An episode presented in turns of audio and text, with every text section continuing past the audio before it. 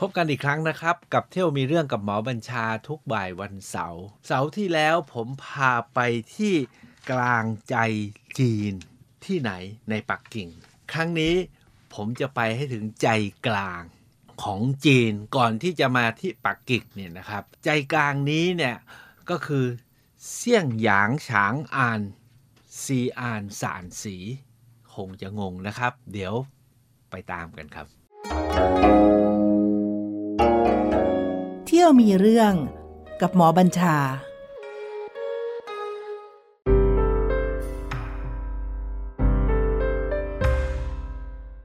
ตามที่ทบทวนเมื่อคราวที่แล้ว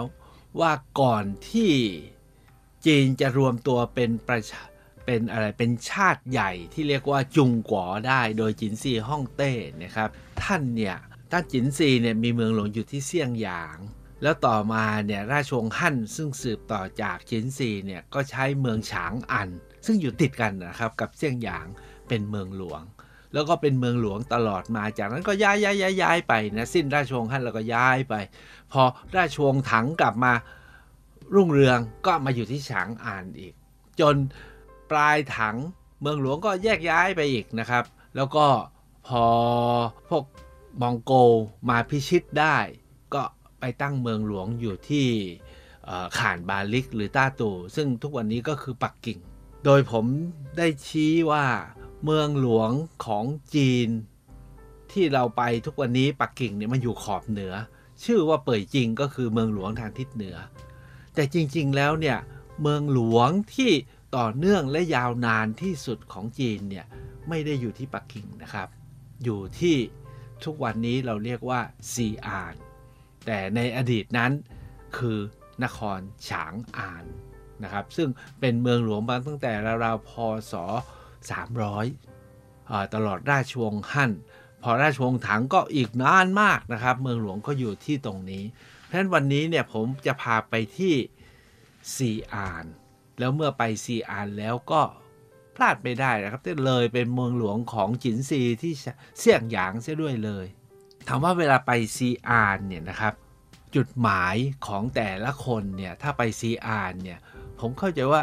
จุดหมายแรกที่ทุกคนจะต้องไปก็คือสุสานจินซีฮ่องเต้นะครับ แล้วจริงๆนะที่เราไปไม่ใช่สุสานจินจินซีนะครับ จริงๆเนี่ยมันเพียงแค่เขาเรียกว่าเทราคอตตาอาร์มี่มันไม่ใช่สุสานตรงนั้นเนี่ยเป็นเพียงแค่กองทัพดินเผา นะครับ ขนาดมหึมา เพื่อเอาไว้พิทักษ์หรือเป็นกองทหารของจินซีฮ่องเต้ สุสานจินซียังไม่ได้เปิดนะครับ อยู่หลังอยู่หลัง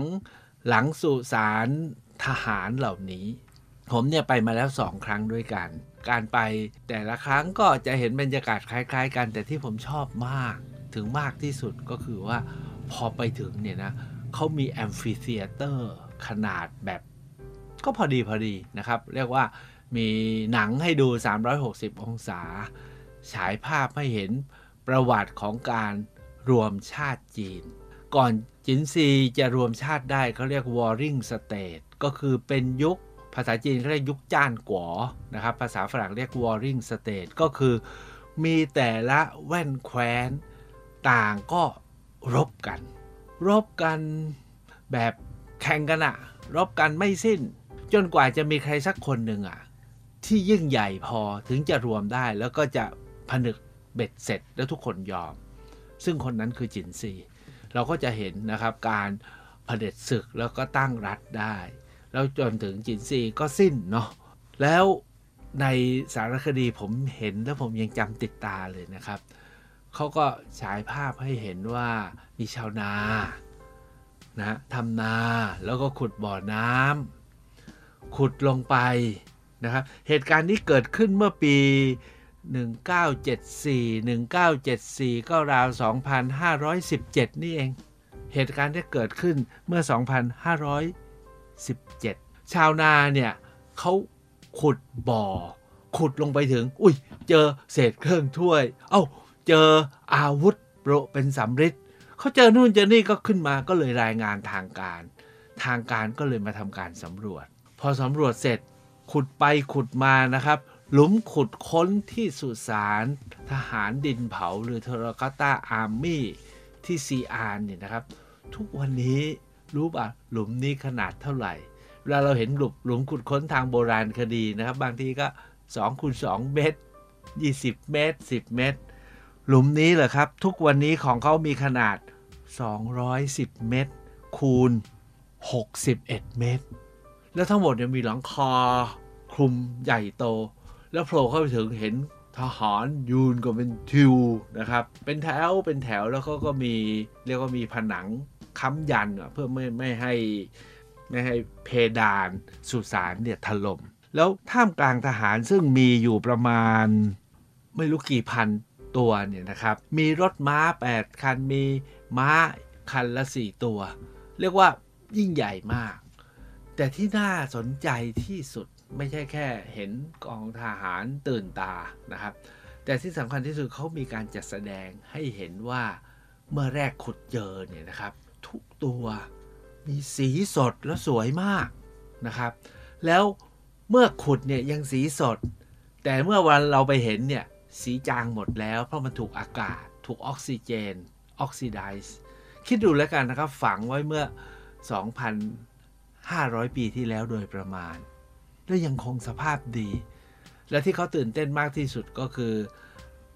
มีท่วงท่าลีลาท่าทางของทหารแต่ละคนแตกต่างกัน มีทั้งนั่งคุกเขา่ามีทั้งยืนนะครับ มีทั้งที่เป็นฝ่ายรบกับฝ่ายฝ่ายบุญนะครับ แล้วแต่ละคนหน้าตาไม่เหมือนกันหมดเลย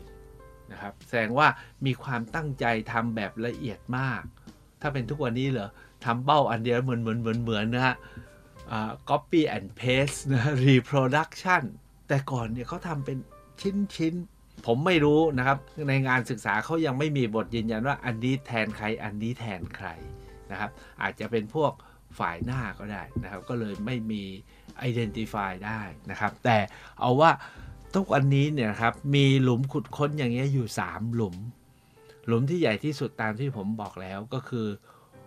200 เมตรอะสองหนามฟุตบอล นั่นก็คือสภาพของสุสานแค่นั้นเนี่ยก็จุใจแล้วนะครับ ก็คืออได้เห็นแต่เขาไม่ให้ถ่ายรูปข้างในนะครับใกล้ๆเรายากที่จะถ่ายได้ จุดที่2เนี่ยนะครับที่อยากจะพาส่วนใหญ่เนี่ยเวลาเขาไปที่นี่เขาจะแวะเเรียกว่าฮอตสปริงนะบ่อน้ำแร่บ่อน้ำร้อนฮอตสปริงหัวชิง นะครับ ตรงนี้เนี่ยผมไม่เคยแวะ เพราะผมก็อ่านแล้วเขาบอกเป็นของใหม่หมด แต่ที่นี่เกี่ยวกับหยางกุ้ยเฟย หยางกุ้ยเฟยคือใคร เคยได้ยินไหมฮะ โอ้หยางกุ้ยเฟยนี่เขามีละครมีตำนานมากมายเลยเป็นเป็นสนมนะที่ทำให้เมืองจีนปั่นป่วนมาก ปั่นป่วนยังไงผมค่อยเล่าแล้วกัน เอาว่าเป็น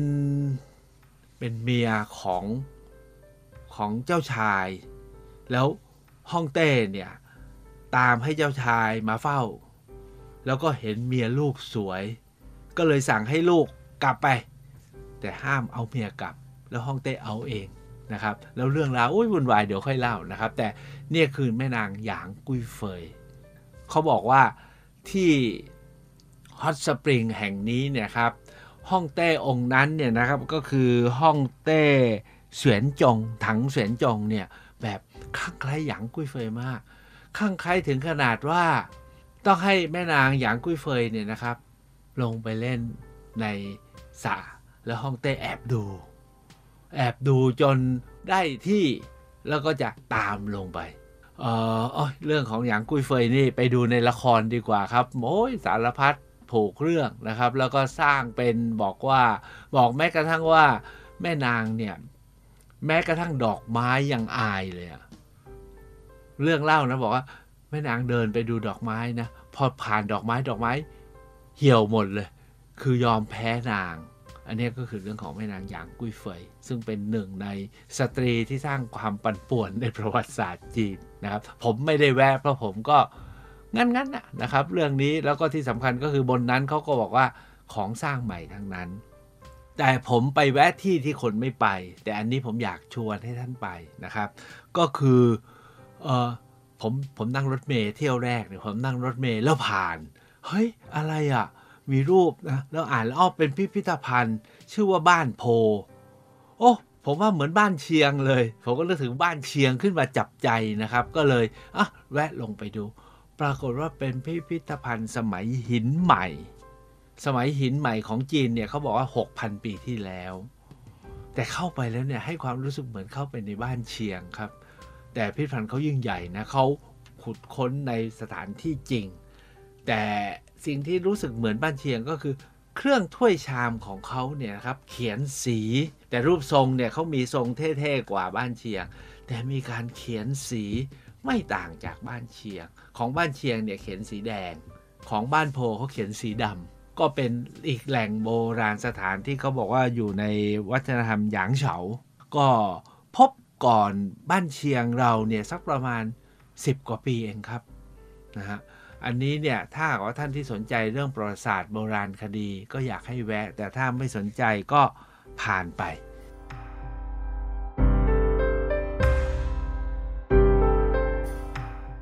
แต่สิ่งที่จะต้องแวะนะครับแล้วใครเขาก็แวะเนี่ยนะครับ ก่อนจะพาไปพิพิธภัณฑ์ ผมอยากจะพาไปที่วัดสองวัด ถ้าใครไปซีอานแล้วไม่แล้วพลาดไม่ได้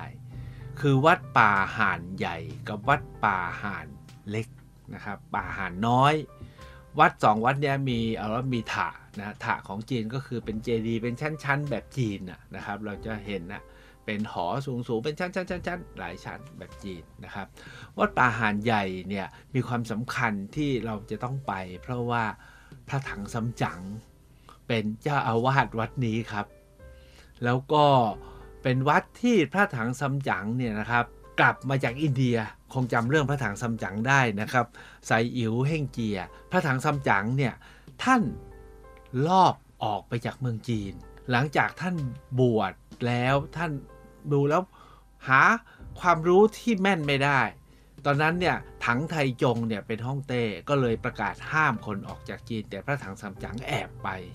ไปอยู่เมืองจีไปอยู่อินเดียนะครับ แล้วก็กลับมา พอกลับมาถึงเนี่ยถังไทจงเนี่ยรู้ข่าวก็ต่อว่า แต่สุดท้ายพระถังซัมจั๋งก็บอกก็ก็อยากไปเรียนแล้วก็กลับมาแล้ว แล้วก็ได้ของดีมาด้วย สุดท้ายเนี่ยวัดนี้แหละครับ จักรพรรดิสร้างถวายพระถังซัมจั๋งเพื่อให้เป็นที่อยู่และแปล พระไตรปิฎกและคำพีต่างๆ ที่ได้มาจากจีน วัดนี้จึงเป็นหมุดหมายสำคัญของพระพุทธศาสนาในแผ่นดินใหญ่จีน คู่กันเนี่ยก็คือวัดป่าหานน้อย วัดหานป่าน้อยเนี่ยครับ อันนี้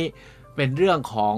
ลูกหลานของถังไทจงแล้วก็คือไม่ใช่ไม่ใช่ลูกหลาน สนมของถังไทจงก็คือพระนางบูเชกเทียนกับ ลูกก็คือถังเกาจงนะครับ เป็นคนสร้างแล้วก็พระที่มาอยู่ที่นี่คือพระภิกษุอี้จริง เคยได้ยินใช่ไหมถ้าท่านที่เคยตามเรื่องตามรอยศรีวิชัย พระภิกษุอี้จริงเนี่ยเป็นคนที่นั่งเรือมาที่ที่ศรีวิชัย แล้วก็ไปที่อินเดียแล้วก็กลับทางเรือที่ผมเล่าแล้ว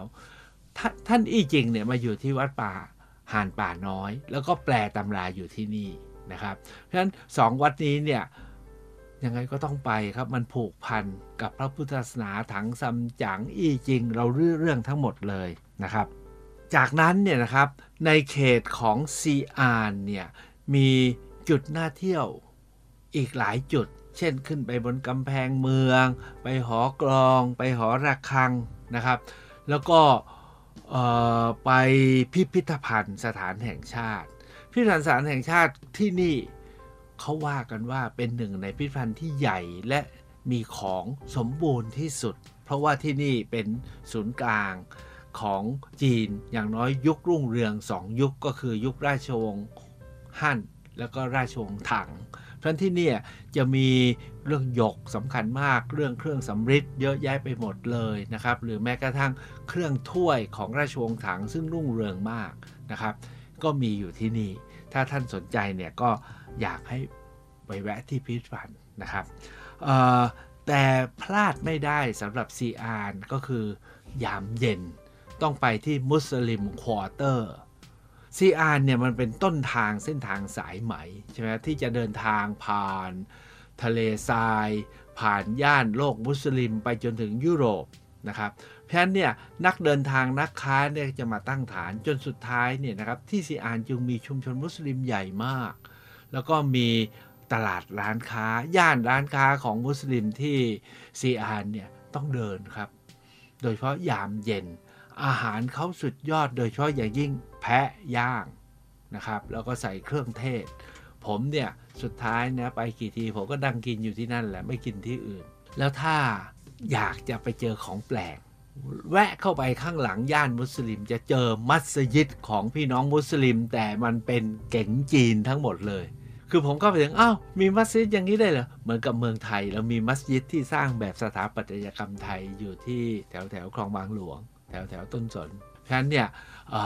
ไปที่นี่ก็จะเจอมัสยิดรูปลักษณะที่แปลกดีตื่นเต้น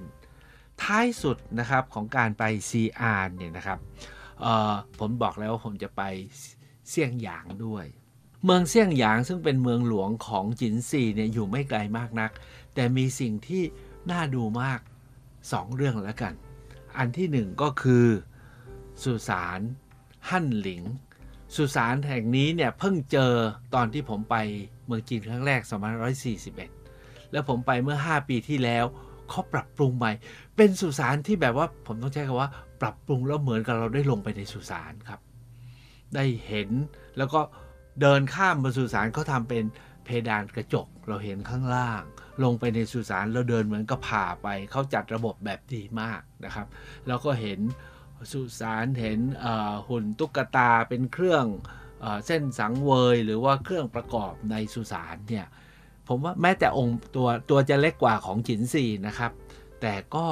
น่ารักอะ่ะเป็นรูปคนขี่ม้าเป็นอะไรต่ออะไรผมว่าเขาทำ สวยมาก แล้วก็โดยเฉพาะอย่างยิ่งการจัดพิพิธภัณฑ์เนี่ยดีมากด้วย แต่ท้ายสุดเนี่ยที่เสี่ยงหยางไปแล้วผม ผมอะไรอะฟลุกอะฮะเขามีพิพิพิธภัณฑ์บูเช็คเทียน ผมก็เลยแวะเข้าไปดูที่พิพิธภัณฑ์นี้ด้วยนะครับตะกี้ผมเล่าเรื่องนะแม่นางหยางกุ้ยเฟยนะครับในเมืองจีนเนี่ยมีสองสตรีเนี่ยมีสามสตรีนะครับที่ สร้างวีรกรรม เกิดการปั่นป่วนในแผ่นดินใหญ่จีน คนหนึ่งก็คือหยางกุ้ยเฟยเนี่ยแหละครับ ที่ทำให้ราชวงศ์ถังเนี่ยปั่นป่วนจนเกิดกบฏผมเอาหยางกุ้ยเฟยก่อนนะครับหยางกุ้ยเฟยเนี่ยปั่นป่วนขนาดที่ว่าฮ่องเต้หลงไหลหยางกุ้ยเฟยด้วยการแย่งมาจากลูกนะครับ แย่งมาจากลูกอะแล้วก็ไม่ทำการทำงาน แต่หยางกุ้ยเฟยเนี่ยก็ไปเป็นชู้กับแม่ทัพ จนสุดท้ายแม่ทัพคนนั้นแล้วก็มาเป็นกบฏนะฮะกับฮ่องเต้คืออันลู่ซาน เหตุที่กบฏเหตุหนึ่งก็คือก็อยากอยากชิงหยางกุ้ยเฟยไปด้วย แต่สุดท้ายนะครับในตอนท้ายเนี่ยฮ่องเต้เนี่ยถังเสวียนจงเนี่ยต้องหนีออกไปจากฉางอันนะไปแถวแถวเสฉวน แล้วก็พาหยางกุ้ยเฟยไปด้วย ในภาวะที่ลำบากมากนะขุนนางก็บอกว่างานนี้ตัวปัญหาคือหยางกุ้ยเฟย ก็เลยทูลฮ่องเต้ให้สั่งให้ประหารชีวิตหยางกุ้ยเฟยเสียฮ่องเต้ก็ยอมนะครับ เพราะตอนนั้นถ้าไม่จัดการหยางกุ้ยเฟยตัวเองก็จบเหมือนกันนะครับ อันนี้ขอพักเรื่องหยางกุ้ยเฟย จริงๆเนี่ยผมอยากจะเล่าอีกค่ะอีกนางหนึ่งก็คือ นางบูเช็คเทียน หรือหูเจ๋อเทียน ประวัติของพระนางหูเจ๋อเทียนเนี่ย กลับกับหยางกุ้ยเฟยครับหูเจ๋อเทียนเนี่ยนะครับเป็นสนมของถังไทจงนะครับถังไทจงจริงก็เป็นเป็นปู่เป็นเป็นปู่ของถังเสวียนจงองค์ตะกี้เนี่ยที่ผมเล่าเนี่ยนะครับถังไทจงเนี่ยมีบูเช็คเทียนเนี่ยเป็นสนม แล้ววันหนึ่งนะครับ องค์รัชทายาทมาเฝ้าพ่อ แล้วก็เห็นนางสนมองค์นี้สวยก็เลยผูกใจ ข่าวว่าก็มีอะไรกัน นะครับ จนถังไทจงสิ้นสวรรคตนะครับแม่นางบูเช็คเทียนเนี่ยต้องไปเป็นนางชีถังเก่าจงซึ่งเป็นห้องเต้ วันหนึ่งเนี่ยไปบูชาหอเทวดา เสร็จแล้วก็ไปเจอนางชีนี้เอ้าจำได้ว่าคือใคร ก็เลยพากลับมาอยู่วังก็กลายเป็น สนมก่อนแล้วค่อยๆ อัปเกรดนะครับ จนจักรพรรดิพระมเหสีเนี่ยถูกประหารหมดอะ แล้วบูเช็คเทียนก็ขึ้นมาเป็นใหญ่ ความยิ่งใหญ่ของบูเช็คเทียนที่ผมอยากจะเล่าก็คือว่า ท่านถือเป็นจักรพรรดินีองค์เดียวของจีนนะครับซูสีไทเฮายังเป็นไม่ได้เลยสุสีไทเฮาได้แต่เพียงแค่มีลูกมีหลานเป็นจักรพรรดิและตัวเองบริหารอยู่หลังหลังบัลลังก์ แต่หยางกุ้ยเออแม่นางบูเช็คเทียนเนี่ยนะครับ หลังจากถังเกาจงสิ้นพระชนแล้ว ก็เอาลูกเนี่ยแหละครับขึ้นมา แล้วก็ถอดลูกแล้วตัวเองก็ขึ้นถอดลูกคนที่หนึ่งคนที่สองฆ่าลูกตั้งหลายคนนะครับโอ้โหมันน่ากลัวมากเลย พวกพวกพวกหลงอำนาจเนี่ยบูเช็คเทียนเนี่ยยกหนึ่งเนี่ยนะครับตั้งตัวเป็นจกักรพรรดิและตั้งราชวงศ์ใหม่เลยนะครับ แต่ตอนหลังก็ไม่รอดนะครับ ก็ฝ่าย ต้องใช้คำว่ามันก็มี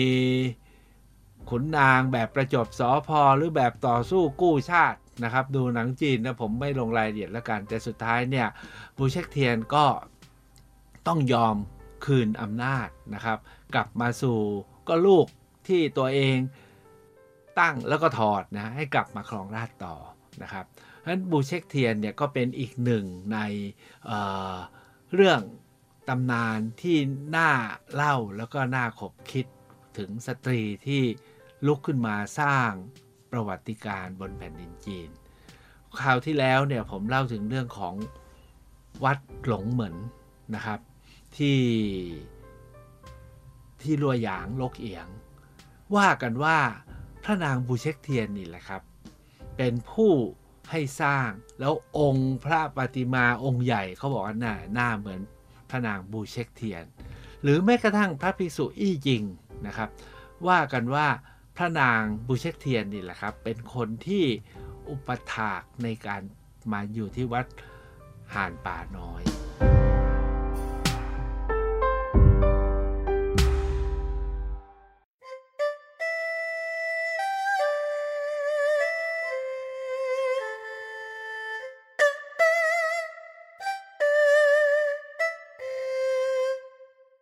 ก่อนที่จะจบรอบนี้ในการไปครั้งแรกของผมเนี่ยฟลุกอีกอย่างหนึ่งผมไปเที่ยวแบบซื้อรถทัวร์ชาวจีน ก็แล้วแต่เขาพาไปไหน พิพิธภัณฑ์บูเช็คเทียนก็เพราะเขาพาไป แต่สุดท้ายเนี่ยเขาพาไปวัดฝ่าเหมือนซีนะครับ ก็คือวัดสำคัญมากในสมัยราชวงศ์ถังที่มีข้อนิ้วพระหัตถ์พระพุทธเจ้าอยู่ที่นั่น ตอนที่ผมไปเนี่ยครับวัดฝ่าเหมือนเพิ่งจะผ่านแผ่นดินไหว แล้วก็เจดีแตกเพราะการไปครั้งนั้นผมได้เห็นอะไรเยอะมาก เพราะเขากำลังเตรียมการบูรณะใหญ่ ก็ได้ไปนมัสการข้อนิ้วพระหัตถ์ของพระพุทธเจ้า ที่ใจกลางแผ่นดินจีนด้วย ข้อนิ้วพระหัตถ์นี้ก็คือชุดที่เคยเอามาแสดงที่พุทธมณฑลนะครับ ส่วนที่วัดห่านป่าใหญ่ ซึ่งว่ากันว่าพระถังซัมจั๋งเนี่ยอัญเชิญพระสรีรังคารของพระพุทธเจ้ามาประดิษฐานอยู่ด้วยนั้นเนี่ยยังไม่มีใครเคยเห็น เพียงแต่มีเรื่องเล่าลือว่ามีมีแต่ไม่มีใครเห็น เป็นยังไงครับการไปที่ใจกลางแผ่นดินจีนที่ซีอานสานสี จริงๆ แล้วผมพาย้อนไปถึงฉางอัน และเสี่ยงหยางตั้งแต่ จินซีด้วยครับ พบกันครั้งหน้าครับ กับเที่ยวมีเรื่องกับหมอบัญชา จะพาไปที่จีนต่อส่วนจะไปที่ไหนอย่างไร พบกันเสาร์หน้าครับ สวัสดีครับ